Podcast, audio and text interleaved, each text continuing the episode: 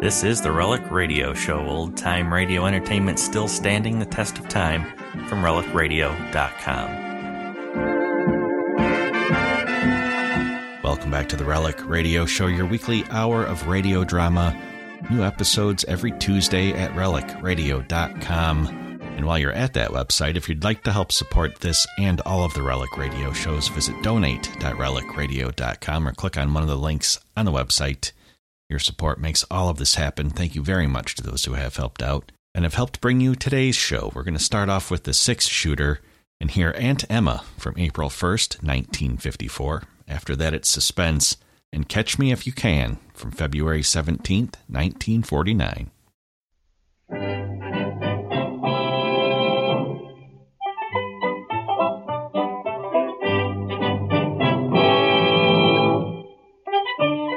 In a moment, you'll hear James Stewart as the six shooter, just one of many fine programs brought to you each week on NBC.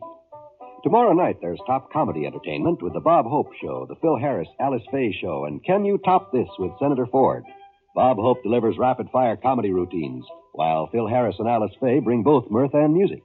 It's a great Friday night lineup of comedy programs, all of them heard only on NBC. James Stewart as the six shooter.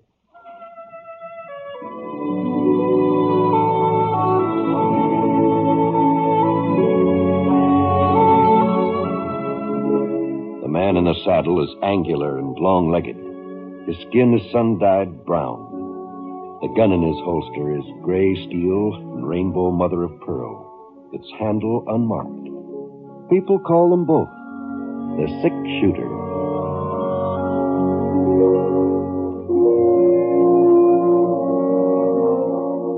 The NBC Radio Network presents James Stewart as the Six Shooter, a transcribed series of radio dramas based on the life of Britt Ponset, the Texas plainsman who wandered through the Western Territories, leaving behind a trail of still remembered legends.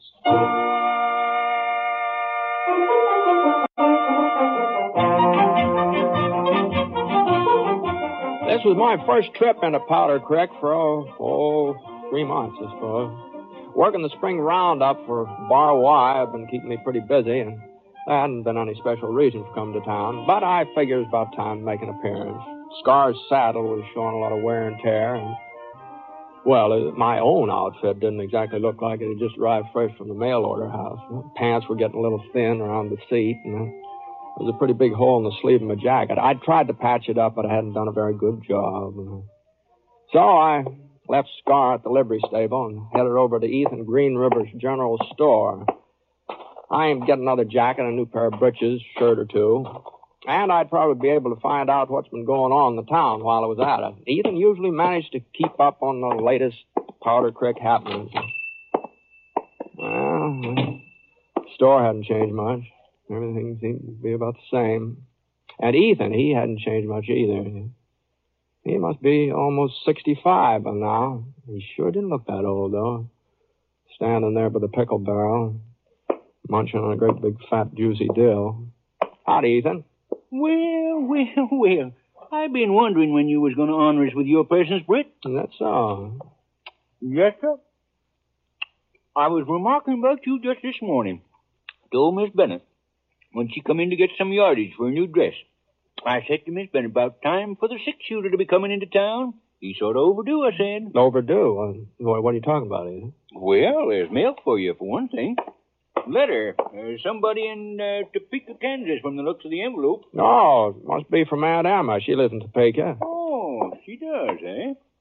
Well, here you are, Britt. Thanks. According to the postal rules, I should have sent it back when you didn't show up, but I figured I could stretch your point. well, ain't you going to read it? Oh, oh, sure, sure. Oh, oh, my. Oh, that pickle sure is bitter. Good. Must have got too much vinegar in this batch. You know, to this, I ain't very fond of dills anyhow. Don't know why I keep on eating them. Holy smoke. Hmm? Something the matter, Britt? Holy. Well, oh, well, it's a letter from Aunt Emma. She's She's she's coming out here to Powder Creek. Oh, gonna pay you a little visit, huh? Well, Uh, now, ain't that nice? No, it's more than just a visit, Ethan. Oh, No, no, she's figuring on settling down here. well. She aims to make this her home. Look. Uh-huh. Well, there's, there's lots worse places a body can live. No, no, but but she expects me to live with her. She's she says she's gonna keep house for me. Well, Holy now, smoke. that's real considerate of her. Real considerate. No, indeed. no, but I appreciate her, her wanting to look after me. But why, well, doggone it, Ethan. Now you know I couldn't settle down, not permanently. I'm used to traveling around and living alone and bunking wherever my fancy strikes. You know that. Sure. But uh, maybe it's good for you to take root someplace, huh? You, you know what they say, Brett? A rolling stone gathers no moss. Living alone does have its disadvantages. Oh you know. well, now you're a fine one to talk. Well. I haven't noticed you making any effort to acquire a family. Oh, now look here. I'm a lot older than you are. Too old to change my ways. But you're still a young buck. You ought to be sort of uh, pliable like. Yes, sir, I think you ought to take your aunt up on this here offer. Her. You don't think anything of the kind, Ethan. too. No, you do not. You're just trying to get my goat, that's all. Not at all. I know you. I'm, well, I'll just write Aunt Emma tonight, and I'll thank her for what she wants to do for me. I, but I'll just explain. I, that I'll- um, I'll just I- I- explain wait to her and tell her. I, I Hmm? kind of doubt that a letter would reach her in time to hit her off, Brett. What? Yeah, uh, that one she sent you has been here for several weeks now. Oh, yeah, well. Well, I guess I'll just send her a telegram then. That line out of Powder Creek is still working. Oh, yeah, yeah. Ain't been a single breakdown lately, not since them Apaches headed south back into their own territory. Yeah, well, that's what I'll do then. I'll just telegraph her. Uh, well, I um, kind of doubt that a telegram would do much good either. Huh? Seeing as how your Aunt Emma's already in Powder Creek. Yeah, well, I'll send her one anyhow. I, I, you can, what? yes, she got here a week ago last Tuesday. Come in on a Saturday. Uh, brung a whole load of furniture, too. Well, now, now, hold on, Ethan. No, you're not serious. You're joking. Well, about no, I'm not. Just you take a stroll over to the old Mac Dennis house. You, you know, on the corner behind the bank? Uh, yeah. yes, sir. Your aunt rented the place right after she arrived. Must be all moved in by now. Well, I just don't know what to say. I understand she's got your room all fixed up waiting for you. My room? Well, that's what she's here for, ain't it? To look after you. Well, I don't need any looking after. Well, maybe not, maybe not, but it appears your Aunt Emma's got other ideas. Seems to be a real understanding lady, though. Says it's all right for you to keep Sky if your heart's set on it. Ish- To keep... Sky? What? Well, she probably don't care much for horses herself, you see. Now, you just listen to me, Ethan Green River. I'm not going to live here in that, what a... I mean, I never asked Aunt Emma to go. She's shouldn't take it upon herself to, without my... With... Hey, the old Mac Dennis house, you said. Yeah, Uh-huh. yeah, that's the one. Ain't very fancy, but from here on, it's uh, going to be home sweet home, hey, Britt? Mm, I'll just see about that.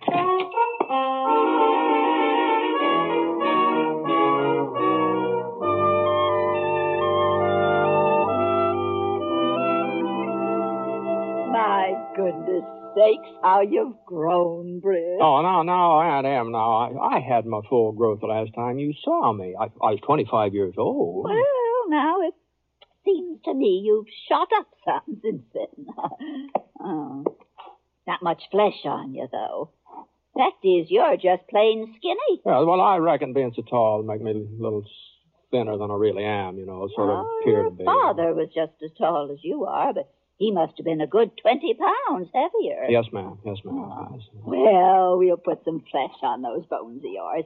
A couple of good home cooked meals, and you'll start filling in. I, yes, yes. You, uh, you like the house, Britt? Uh, yes, it seems real comfortable. Well, I haven't quite finished unpacking yet, and some of the big pieces have got to be moved. I was waiting for you to give me a hand. Yes, I'll be glad to, Aunt. Uh, Your room's right over there if you want to Mhm. take a look at it. Oh, well, So go on, Britt, go on. Oh, you needn't be afraid I fixed it up real frilly or anything like that. oh, no, no, I wasn't worried about that. Well, Oh, uh, it looks fine. It's just fine. And, just take a good feel of that bed. hmm? Oh, uh, Now, I'll bet you don't get a soft mattress like that in the bunkhouse where you've been sleeping. uh, yeah, no. No, we sure don't. I'm working on a patch quilt for it. Started before I left Kansas. Expect I'll have it finished up in a week or so. Well, uh, now, Em, uh, before you go too much trouble, yes, Britt. Uh, you see, you see, I I didn't know you were coming to Powder Creek. Uh, yes, Mr. Green River told me you hadn't been in to pick up my letter.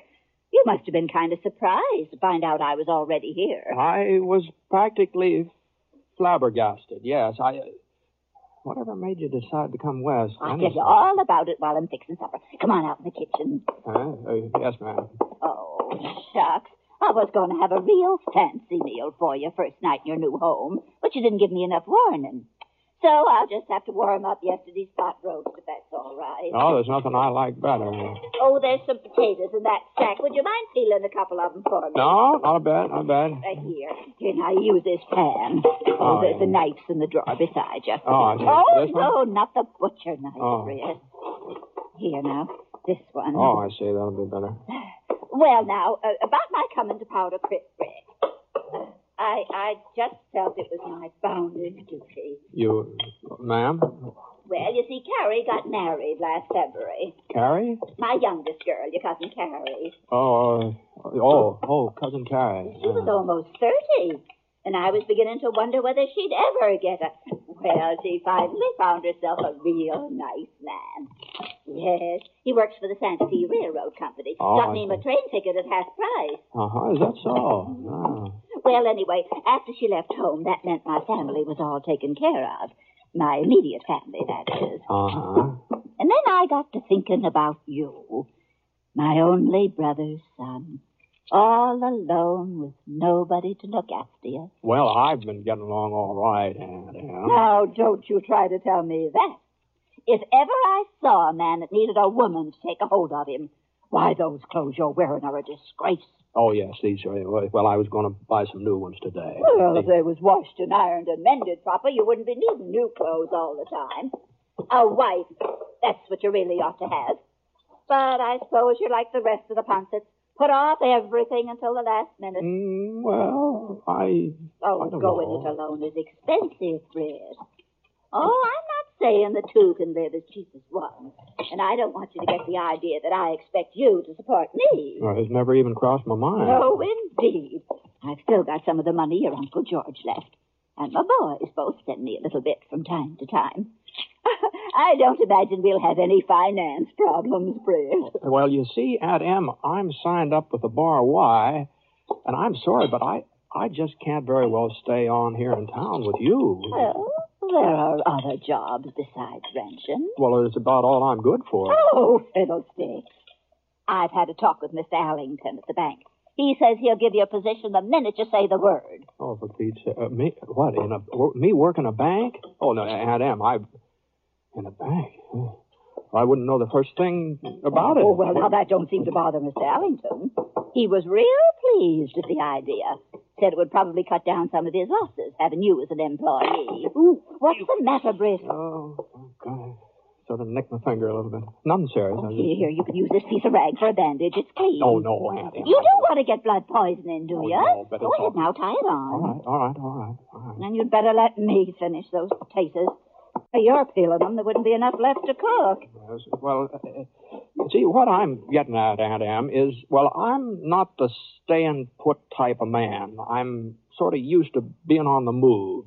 Understand? Ponset, it's high time you lit someplace. Oh, I've heard about you and that gun of yours all the way back to Kansas. It's a wonder to me you haven't been shot up half a dozen times by now.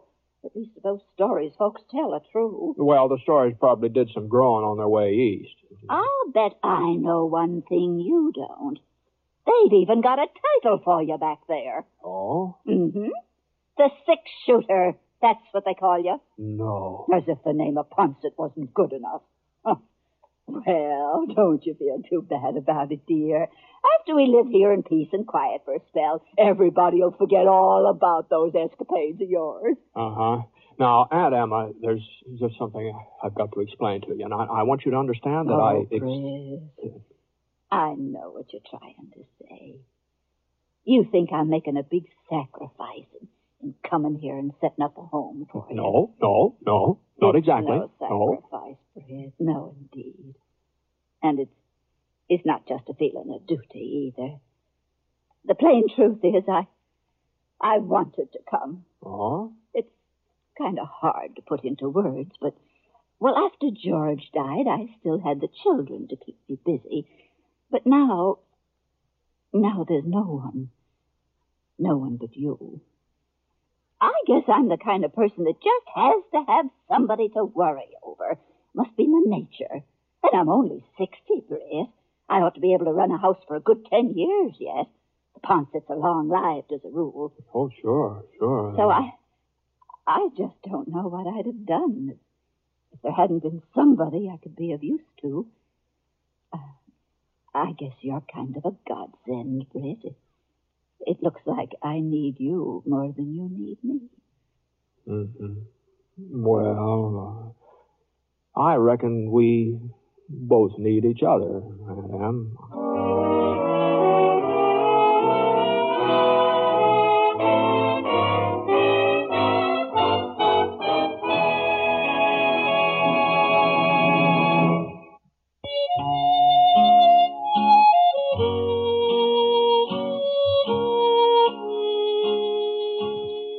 I made out about as well as could be expected that first night I stayed with Aunt Emma. I wasn't exactly what you'd call comfortable. The bed was too darn soft for one thing. And it wasn't easy getting used to having another person around all the time.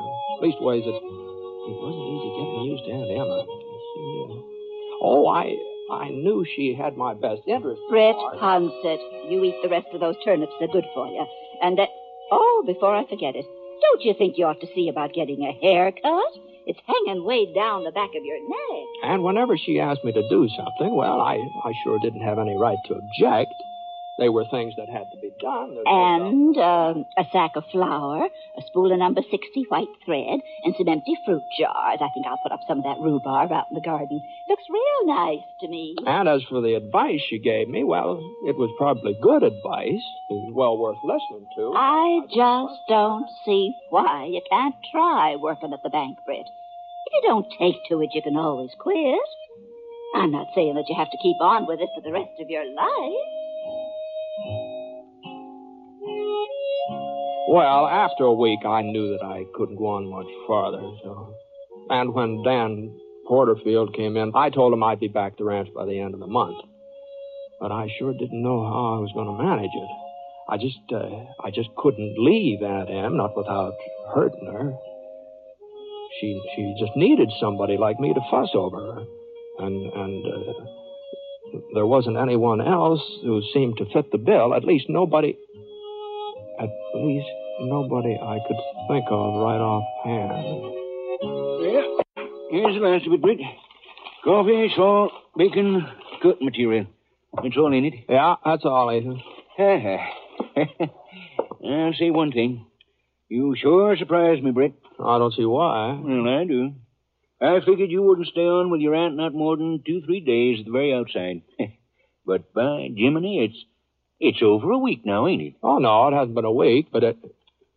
Oh, it couldn't be that long. By George, it is a week anyway. The time sure does fly when a man's contented and satisfied. You know? Huh? Ethan, I'm going to let you in on a little secret. You you remember the other day when you first told me Aunt Emma was in town? Mm, sure. Well, now the, the truth of the matter is, I was kind of upset. I I didn't exactly welcome the idea. it ain't no secret, Britt. I guess I know how I'd feel was I in your place. well, that's just it, Ethan. I, I never realized what I've been missing all these years. What are you talking about? I want to tell you that I wouldn't give up living with Aunt Em for all the gold in California. In the first place, she's the finest cook that ever lived. Why, her hot biscuits alone is enough to make your mouth water, and that isn't the half of it. She takes care of all my clothes. You, I, I can put on a clean pair of socks every day if I have a mind to do it. No. A clean pair every single day if I want to. But the best part of it is that, that I'm not lonely anymore. Gosh, it sure is nice to have somebody to talk to and to play casino with in the evenings. Huh? Of course, I know none of this sounds appealing to you, Ethan, but gosh, I, I sure hope I never have to go back to living alone. Well, uh, see you later. Huh? Oh, oh, yeah, yeah. I'll be seeing you, Britt.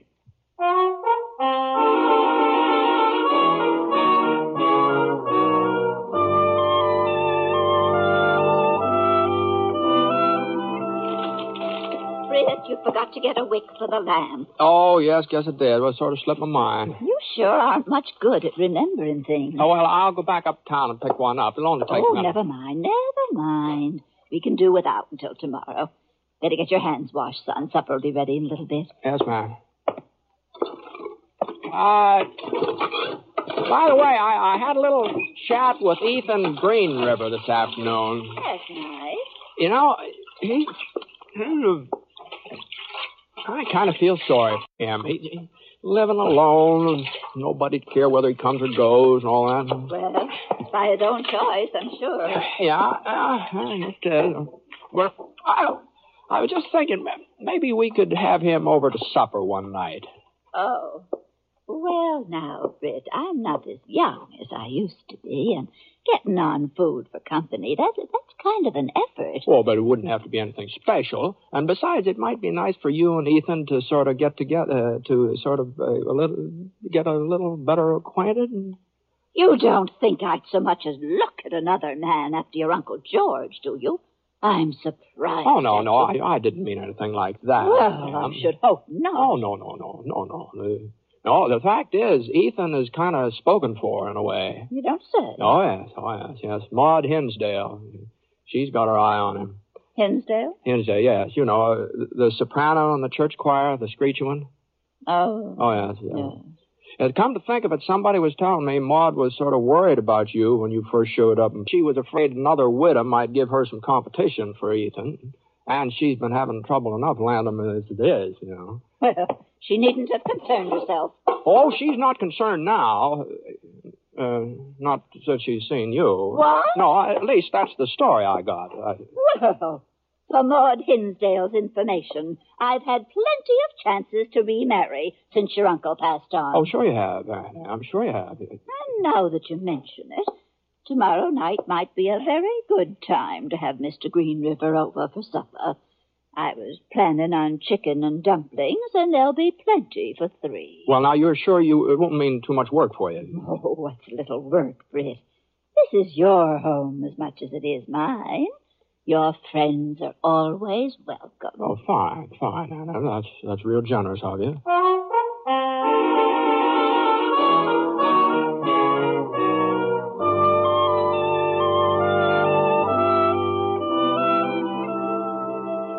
Oh, I, I won't be able to eat again for a month of Sundays, Miss Bancroft. That's all there is to it. Oh, now, Mr. Green It's River, the truth. there's another whole apple pie we haven't even touched. Ah. I thought with two strong, healthy men like you, one pie wouldn't be near enough. no, please, not another mouthful. well, Ugh. if you're absolutely certain I can't tempt you to more of anything, I guess I might as well clear off the table. Can I help you, Aunt Em? Why, Britt, you know I don't like anybody in my kitchen. You two just go in the parlor and enjoy yourselves. I'll be along in a minute. Uh, yes, Sir Britt. You wasn't exaggerating one little bit. That aunt of yours just about the finest cook I ever come across.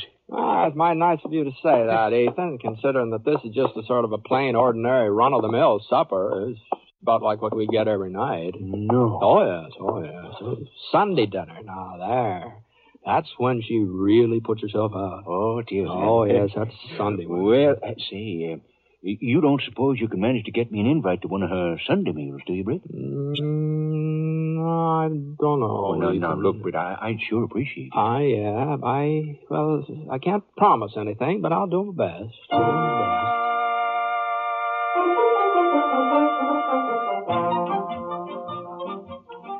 Well, for the next ten days or so, Ethan was practically a steady boarder at Aunt Emma's. And he sure did put it away, too.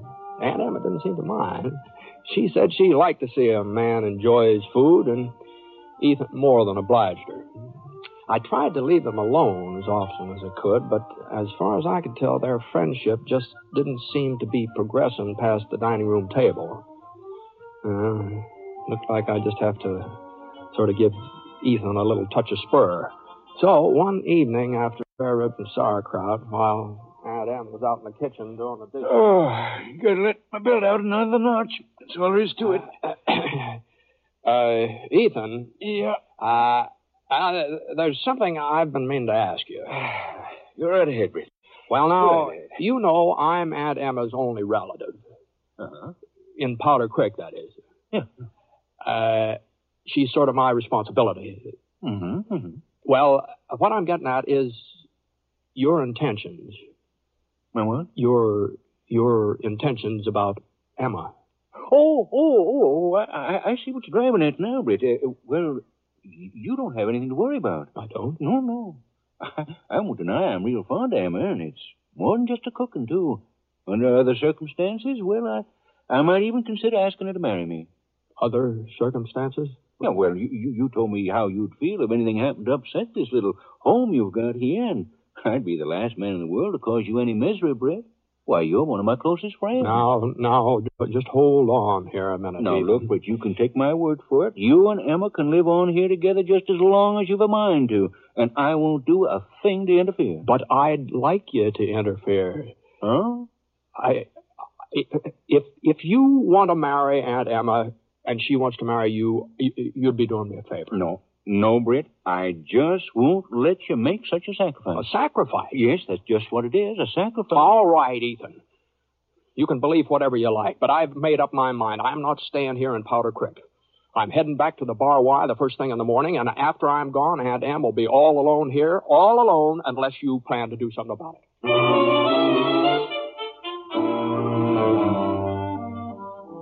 Well, I guess I really wouldn't have gone through with it, leaving that Em, I mean. But I was pretty sure that Ethan really liked her. And all he needed was a little prod. Well, uh, a big prod. Anyhow, I got Scar out of the barn and rode around for an hour or so.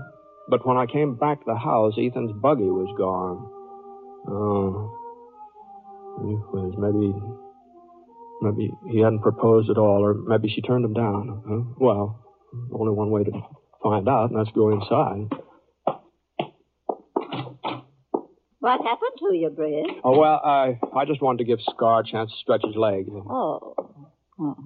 I thought maybe you were giving Ethan a chance to propose to me. Uh, oh, he asked you to marry him? That was the general idea. I see. Uh, you uh, turned him down, huh?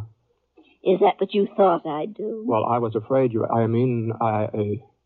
I, I figured you'd be worried about what would happen to me. That was all. I... am not the least bit worried about what'll happen to you, Brett Ponset.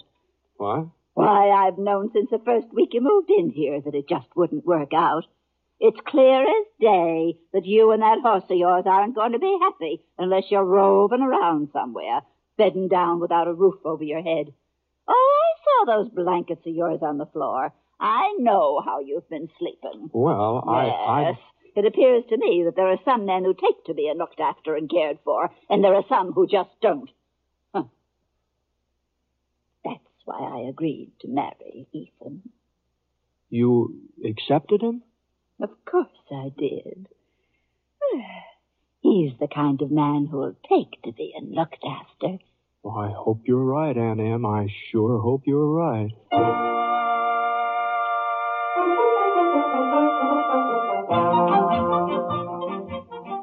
Know she was? She was 100% right.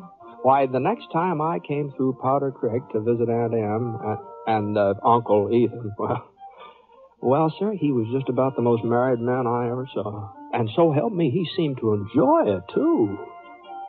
Oh. Of course, maybe when I'm his age, uh, well, well, I guess I'd don't need to start worrying about it now.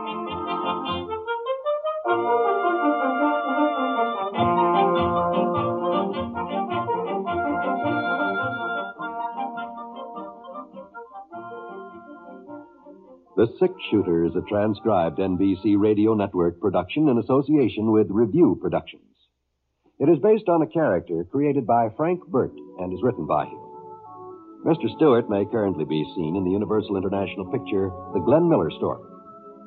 Others in the cast were Eleanor Audley and William Johnstone.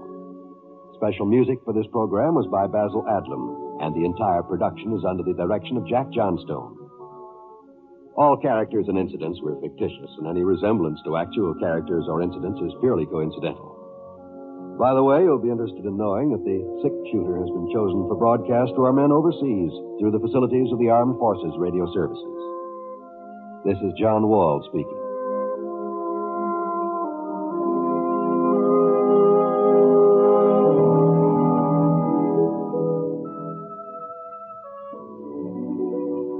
Tonight, play Truth or Consequences with Ralph Edwards on the NBC Radio Network.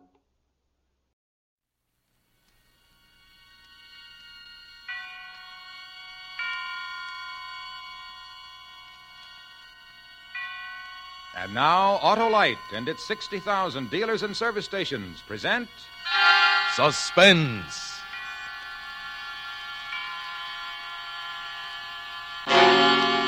Tonight, Autolite brings you the Academy Award nominee, Miss Jane Wyman, in a dramatization of the outstanding mystery novel, Catch Me If You Can. A suspense play produced and directed by Anton M. Leader.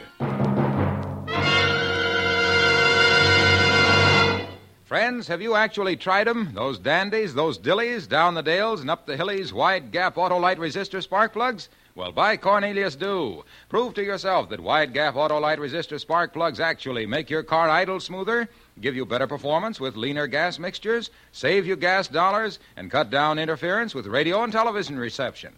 My, oh my, if you want to see a satisfied, smiling guy, switch to Autolite resistor spark plugs. Only the Autolite Company offers car and truck owners everywhere their sensational advantages. So head for your nearest Autolite dealer and replace old narrow gap spark plugs with wide gap Autolite resistor spark plugs. Remember, be right with Autolite. And now, Autolite presents Jane Wyman in a tale well calculated to keep you in suspense. Let me tell you. Let me talk as long as I can. It's my last chance to explain about Phil and all the trouble I had afterwards. Phil got me into this mess the night he died.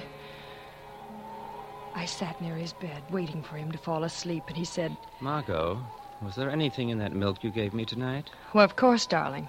Dr. Landers prescribed it a sedative. Oh? You're a beautiful woman, Margot. Very beautiful. Yes. He was taking so long to fall asleep. It was already after three in the morning. I listened to the wind. Phil and I were all alone, stuck in that god-forsaken mountain inn, ever since he fell ill just before Labor Day. There we were, 10,000 feet above sea level, not a soul for miles. The fall season was over, and all the other guests were gone, and even Joe, who owns the inn, had gone down to Leadfield to get his winter supplies. I shivered thinking of the dark, ragged, lonesome mountains outside, and Phil opened his eyes again. You're a good actress, Margot. Better off the stage than you were on, I expect. But I know you're fed up with our marriage. Have been ever since I became ill. I haven't complained, Phil. No, it wouldn't fit the part. But you feel trapped out here in Colorado, don't you? You'd rather be in New York. I wonder, Margot. Those pills you put on my lunch tray last week, they weren't my regular vitamin pills. Maybe you want your freedom and my money enough to poison me. Don't be ridiculous, Phil.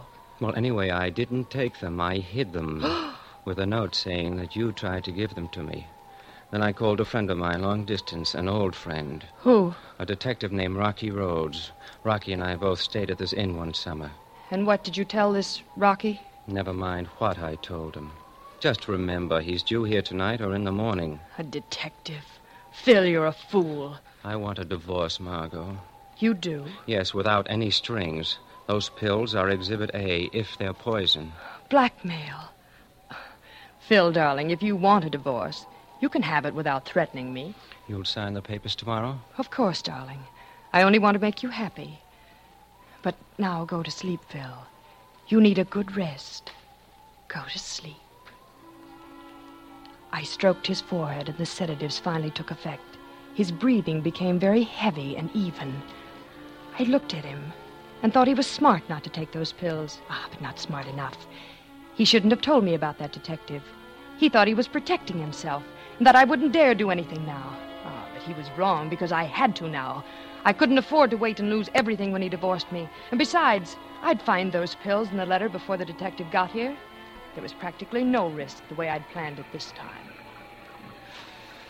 Outside, it had started to rain, a heavy downpour, and the only other sound in the world was Phil's breathing.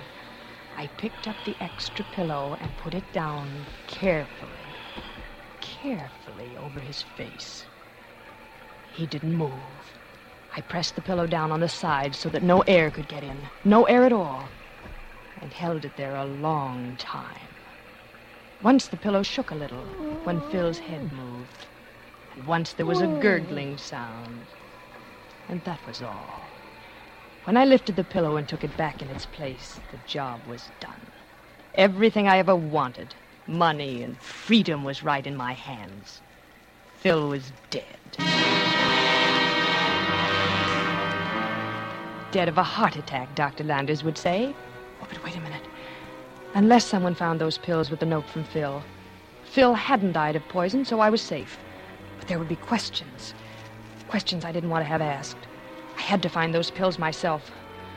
I started to search. First, the pillow under Phil's head.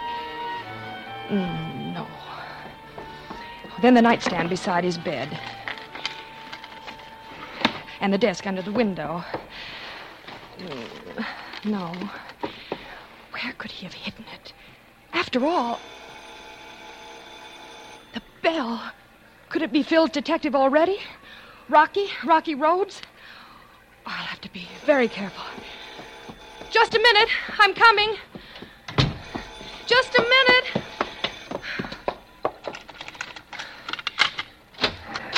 Yes? Well, don't stand there. It's raining in. Oh, I'm, I'm sorry. Uh, I think I'm lost. I'm looking for Pineview Lodge. Well, you are lost. This is Fisherman's Net. Yes, I know. I saw the sign. It's uh, it's closed for the winter. Well, could you put me up? The manager's away. There's only me and my husband. Oh, the luck of the Irish. They meet a beautiful blonde, and she's married every time. You wouldn't turn me out in this storm. I'm soaking wet. I'm afraid oh, I. please, just tonight. In the morning, I'll get my bearings. Well, if it if it's only for one night. Yes, that's all. Thank you. Oh, what a vacation. Where are you from? Chicago, newspaper man. My name is Mike Sheldon. How do you do, Mr. Sheldon? I'm Mrs. Weatherby. How do you do? Uh, where do I bunk? Upstairs? Yes, you can take the trout room. Every room is named for a different kind of fish. It's the second room on the right from the top of the stairs. Thank you.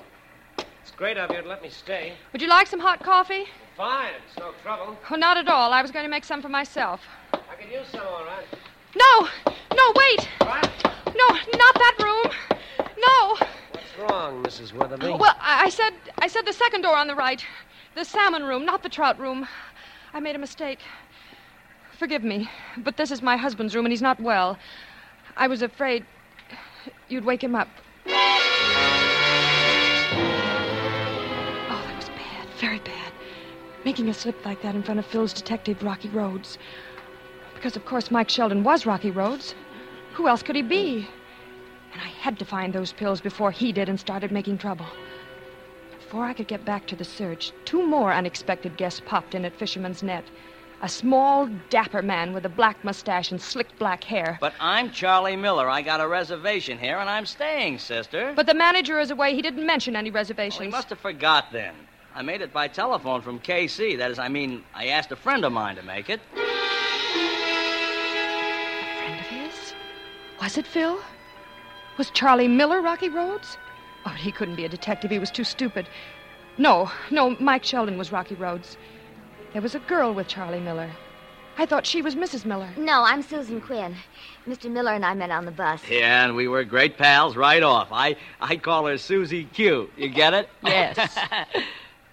But the initials on your suitcase are SR, Miss Quinn. Oh, well, I borrowed my sister Sheila's suitcase. Sheila Riley. She's married.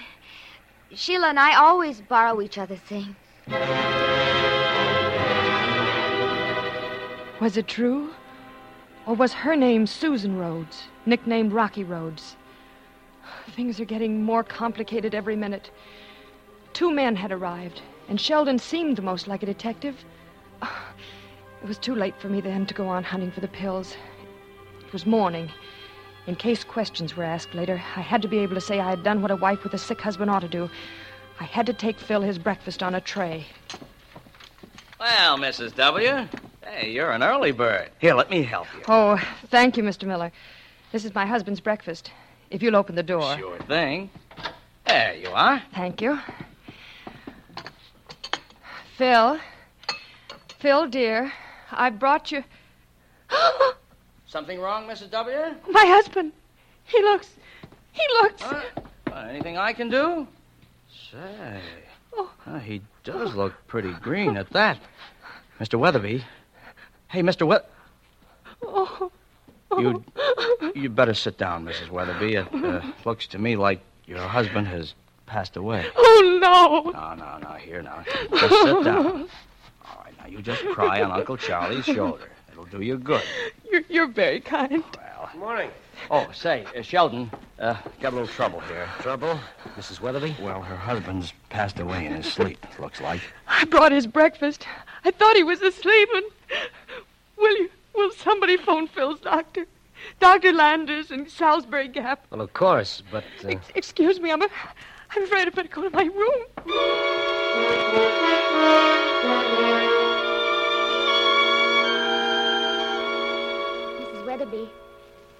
Mrs. Weatherby. Oh, Miss Quinn. What happened? Have I been asleep? When you got to your room, you fainted. I still feel rather faint. I brought you some brandy. Could you drink a little? Not now. I couldn't.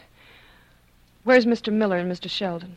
They're moving your husband's body. No, they mustn't. Well, Dr. Landers told Mike to on the phone. The rain turned to snow during the night, and he won't be able to get here because of the storm. Not until the snowplow gets through. So he thought it best we put Mr. Weatherby. Not outdoors. No. There's a hillside cellar out back. Oh, yes. What else did Dr. Landers say about Phil? He said it must have been a heart attack. Oh. And that you have nothing in the world with which to reproach yourself. He's sure you did everything you could.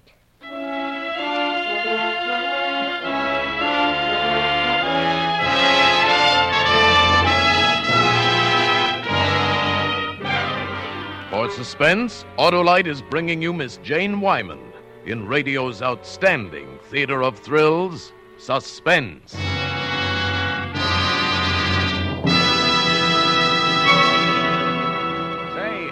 Look at that stack of Valentines. Uh, quite a pile, child. In fact, flocks will come. No, they're not for me. They're Valentines to Autolite resistor spark plugs. Oh. Listen to this one.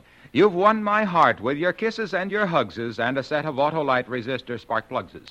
How's that, Hap? Ah, the spark of love. Why, sure. Everybody loves Autolite wide gap resistor spark plugs. Replace your narrow gap plugs with these beauties to make your car idle smoother, give better performance with leaner gas mixtures, actually save gas dollars. Now, here's a Valentine that's right in line. Oh, Valentine, will you be mine and will you make me happy? Put Autolite resistor spark plugs in my car, help make it smooth and snappy. Boy, that's hitting on all six. Well, naturally. Here's another Valentine that touches this old heart of mine. Oh, Autolite resistor spark plugs. With me, you are a fixture. You help my car run smoother far and go on lean gas mixture. Say, Harlow, that's the best yet. Uh, but uh, right now, here's suspense. And now, Autolite brings back to our Hollywood soundstage Miss Jane Wyman as Margot in Catch Me If You Can. A tale well calculated to keep you in suspense. I kept up my act all that day, and I didn't overplay it. I'm not the type for floods of tears, so I adopted a wan, gentle sadness, which made the others think me very brave. But all the time, there were two things on my mind, driving me crazy. Who was Rocky Rhodes? And where had Phil hidden the pills? And I couldn't hunt for them. Somebody was always in my room fussing over me. Finally, in the late afternoon, I managed to get away. I just started to look through Phil's clothes when Oh, here you are. I was looking for you. No snowplow will get through here today. I'll just have to put up with Charlie Miller's jokes another evening. Are his jokes that bad? Well, you heard him ragging Susan, calling her Susie Q. Oh, nicknames. Lots of people have the nickname habit. My husband had a friend named Rhodes. He nicknamed Rocky Rhodes. It's a change from Dusty Rhodes, at any rate. By the way, where are you from? Boston. Why do you ask? Oh, just idle curiosity. You know what they say about curiosity. Would you excuse me, please? I was going over my husband's things. Yeah, go right ahead. I'll just uh, keep you company. Looking for something? N- uh, no. I want to pack so I can leave as soon as possible. I want to get back to New York. I don't blame you. Need any help? No, thank you. As a matter of fact, I. Would you mind? I'd rather be alone. No, no, it's not good for you to be alone. I'll just stay here and keep you company. Nosy. Did you say something? No, I. Here's a book of Oscar Wilde's. Uh, why don't I read to you while you work? Let me see. Did your husband own all these shoes? He did. Wealthy man, apparently. How nice for you. Now, how about some poetry? Let's, uh, let's try this one. The poor dead woman whom he loved and murdered in her bed. Shall I go on, Mrs. Weatherby? But I couldn't let Sheldon unnerve me. I had to keep cool. I went on packing, and he went on reading, on and on endlessly, about blood and prisons and hangings, while I tried not to miss anything of Phil's. I had to have those pills.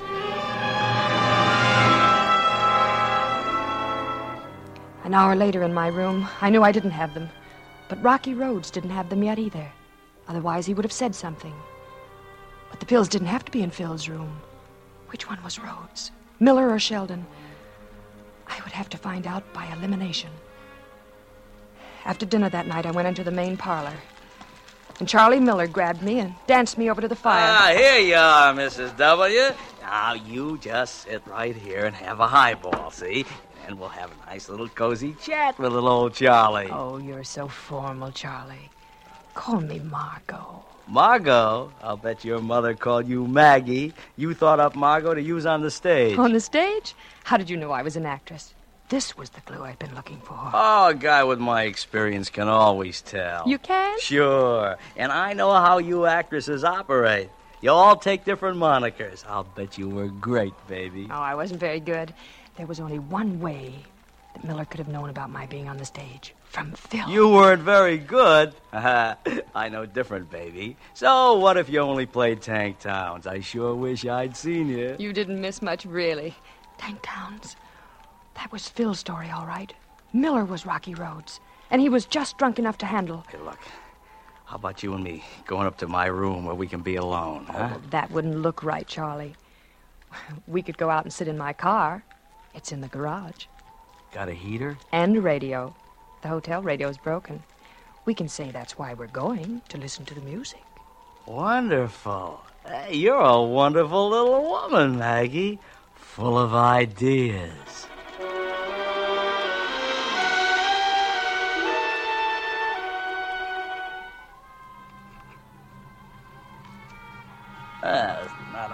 Bad little wagon, baby, but this front seat is so full of steering wheel.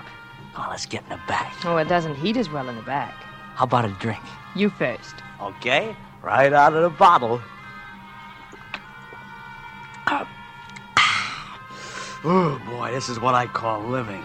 Music, plenty of bourbon, and a beautiful blonde. Never saw such a beautiful blonde. Gonna give Charlie a kiss? Mm. Oh, wow. Sweeter than molasses. It's get warm enough now, baby. Plenty warm. Could turn off that heater. I'm still a little cold, Charlie. Huh? Just stay close to me. In a minute, we'll turn it off. Then slowly he sagged against me, and his head fell on my shoulder, and when I pushed him away, he fell forward against the steering wheel. Heard that. Oh, I. I gotta get out of here before it gets me, too.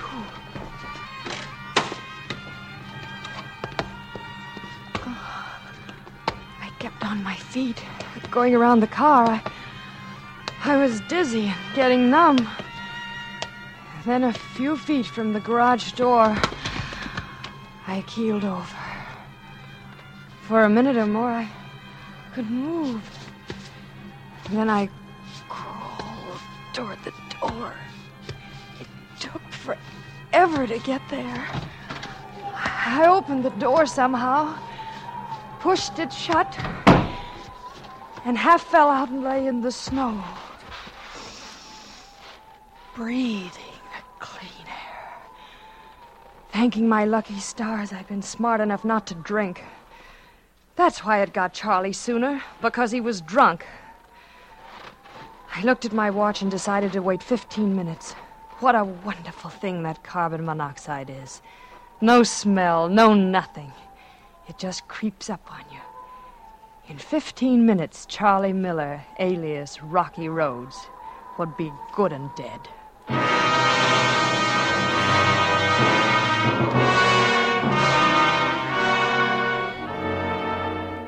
He was dead, all right. When they found us, they carried me into the house and gave me a drink and put me to bed. I went right to sleep knowing Rocky Rhodes was dead. When I woke up, I remembered the car key. I had said Charlie started the car, but somebody might think to check the key for fingerprints and find mine. Oh, I put on a fur coat over my nightgown and ran all the way to the garage. I got in the car, reached for the keys, and they weren't there. Why? Why would anybody take my keys? And who would take them? Rocky Rhodes? No, he was dead. But was he? Had I killed the wrong man?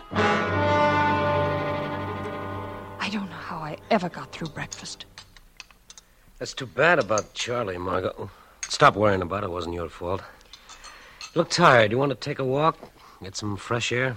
I I don't feel up to it. I was planning to go up to that lookout cabin on the peak. No, no, no. I'm too lazy for that. I mean a short walk.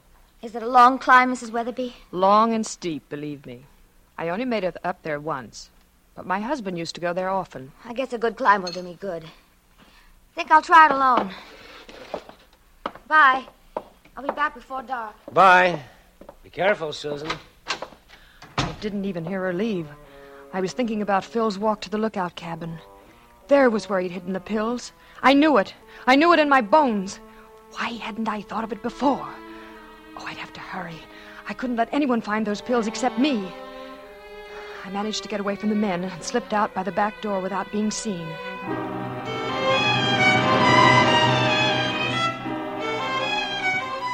A ladder goes up from the trail to the lookout door. The door of the cabin stood open. I climbed the ladder quietly and stepped in and saw Susan on the other side of the room near the door to the balcony. She was holding an envelope attached to a card, and she was reading the card. And suddenly, definitely, I knew.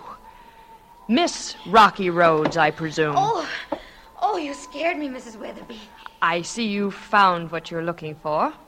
The pills my husband hid.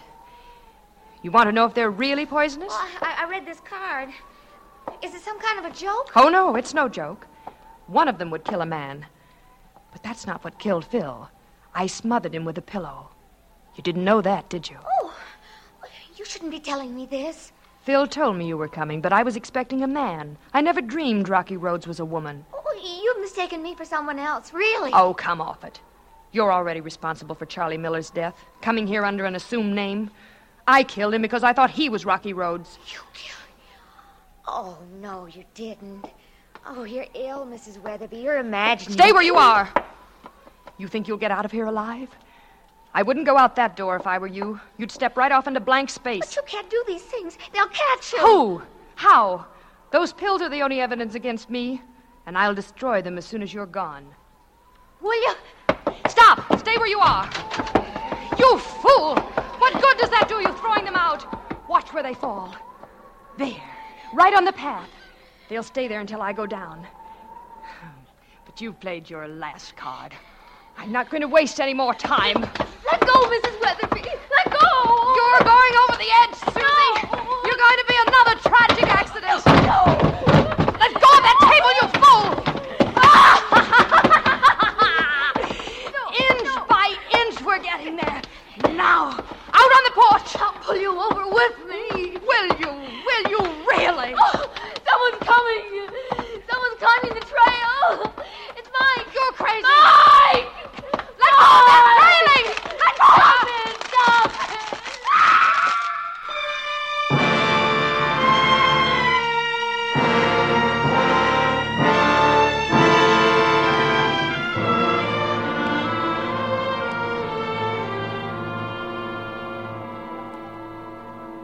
I remember falling. Falling, then then a sharp pain. Then I don't remember any more until I woke up here in the snow and found you bending over me. Who are you? Where did you come from? I just came up from the village, Mrs. Weatherby. We know the whole story. The whole story? Now, just take it easy, Mrs. Weatherby. I, I know. You must be a doctor. But, doctor, they'll never hang me. No, Mrs. Weatherby. They'll never hang you. You're dying now. No. No, I, I can't die. After all I've had to do t- to live. Where did Mike go? I'm right here, Mrs. Weatherby. Like a vulture waiting for me to die. You're Rocky Rhodes, aren't you, Mike? No, Mrs. Weatherby. You're lying. It has to be you. I killed Charlie, and he wasn't Rocky Rhodes. And Susan wasn't. You have to be. I. I have to know. I have to kill Rocky, or I've done it all for nothing. Rocky Rhodes mustn't find those poison pills. Your husband didn't die from poison, Mrs. Weatherby. So you would have been safe even if the pills were found. But. But. Ro- Rocky Rhodes. None of those people was Rocky Rhodes. Your own guilt made you suspicious of everything they did. But there must be a Rocky. Phil said there was. There has to be a Rocky Road. Is she dead, Doctor? I'm afraid she is. And there I was being sorry for her, her husband being dead. Just think. She killed her husband and one of us, and none of us would ever have known it if she hadn't told Susan all about it in the cabin. It was good of you to get here so fast, Doctor. Well, I'd have gotten here sooner if it hadn't been for the blizzard. And maybe none of this would have happened. By the way, I'm not a doctor, Mr. Sheldon. My name is Rhodes. Rocky Rhodes.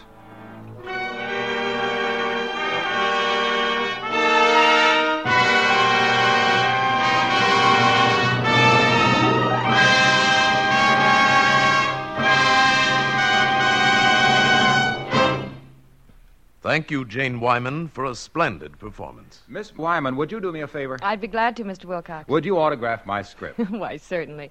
What shall I write? well, why not just write to ALRSP Wilcox from Jane Wyman? A L R S P? What does that stand for? Auto light resistor spark plugs. Oh, of course. I should have known. A plug for plugs. Why, sure. well, A L R S P it is. There. How's that? Thank you. And did you know, Miss Wyman, that besides Autolite resistor spark plugs, Autolite makes over 400 other products for cars, trucks, airplanes, and boats in 28 Autolite plants from coast to coast.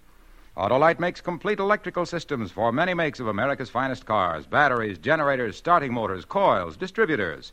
All ignition engineered to meet the highest standards of leading automotive engineers. So, folks, tomorrow treat your car to an expert motor tune up. Visit your local Autolite service station listed in your classified telephone directory or the dealer who sells your make of car. And be sure to specify original factory parts. You're right with Autolite.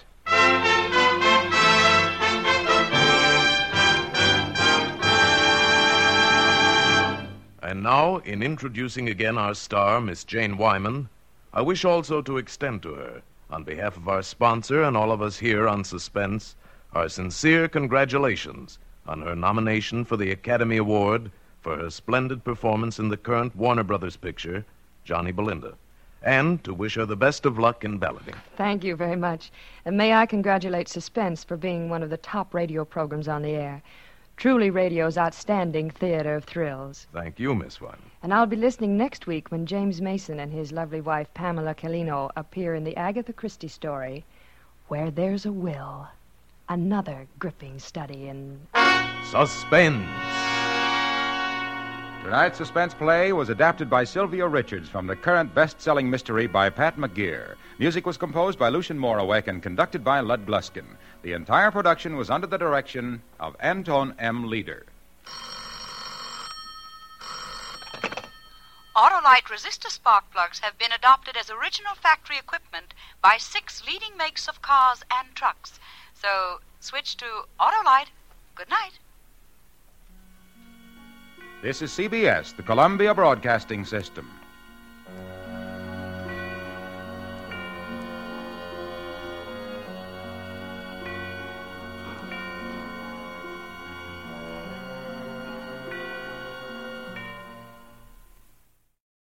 That's the Relic Radio Show for this week. You can find more from the Six Shooter, Suspense, past episodes of this podcast, all the other podcasts, and our Shoutcast stream, all at relicradio.com. Don't forget to donate if you'd like to help support this and all of the shows. And thanks again to all who have. And thanks for joining me this week. I'll be back tomorrow with a new episode of Case Closed, and next Tuesday with another episode of the Relic Radio Show.